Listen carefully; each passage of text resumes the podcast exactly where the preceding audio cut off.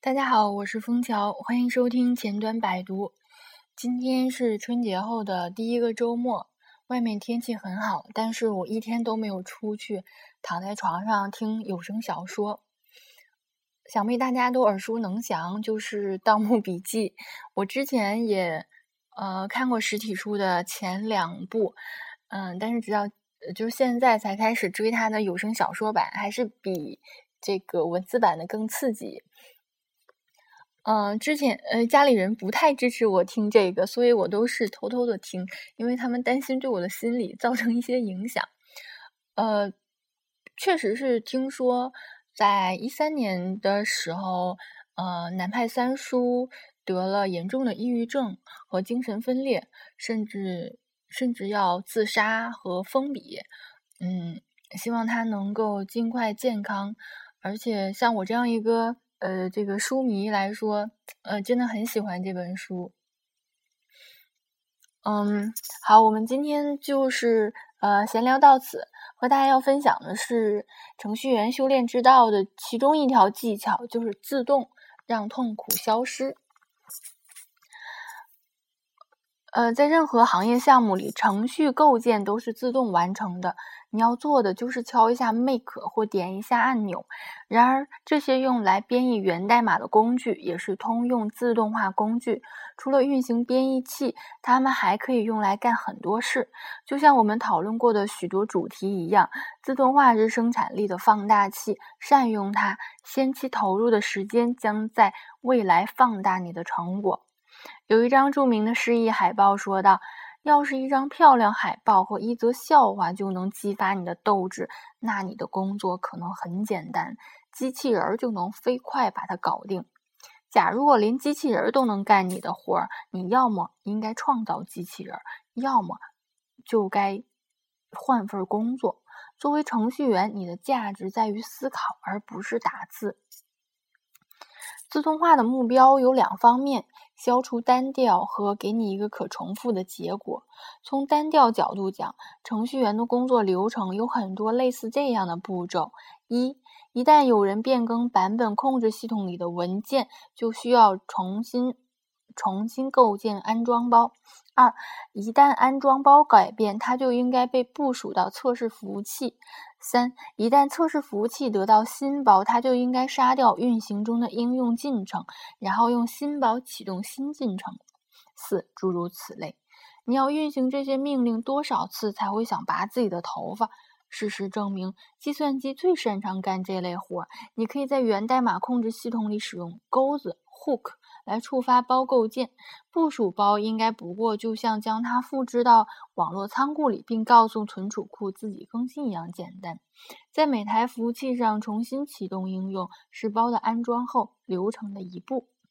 只要动作彼此自然相连，你就有机会进行自动化，开动大脑，让自己少敲点字。呃，关于这一块儿，我想说几句，就是呃。呃，比如说，因为是作为一个女生，我觉得 这个可重复性工作和勤劳是是我们的一个呃很大的优点。可能也有很多人是这样，在项目构建的时候，呃，前期可能就是复制粘贴、复制粘贴，或者是在自己的笔记本上，嗯，我说的是就是记事本上写上啊第一条、第二条，就是构建中避免忘掉的一些备忘的。记录，嗯，到时候根据这些记录进行构建就可以了。因为我们太相信于自己的记忆力，或者是自己，嗯，自己这个，呃，呃，觉得这样就够了，嗯，而且太太太勤劳，所以呢，导致这个构建会会会推迟到后后面。哦，至少我以前是这样的。所以这块奉劝那些勤劳的，啊，可以做重复性工作，可忍受的。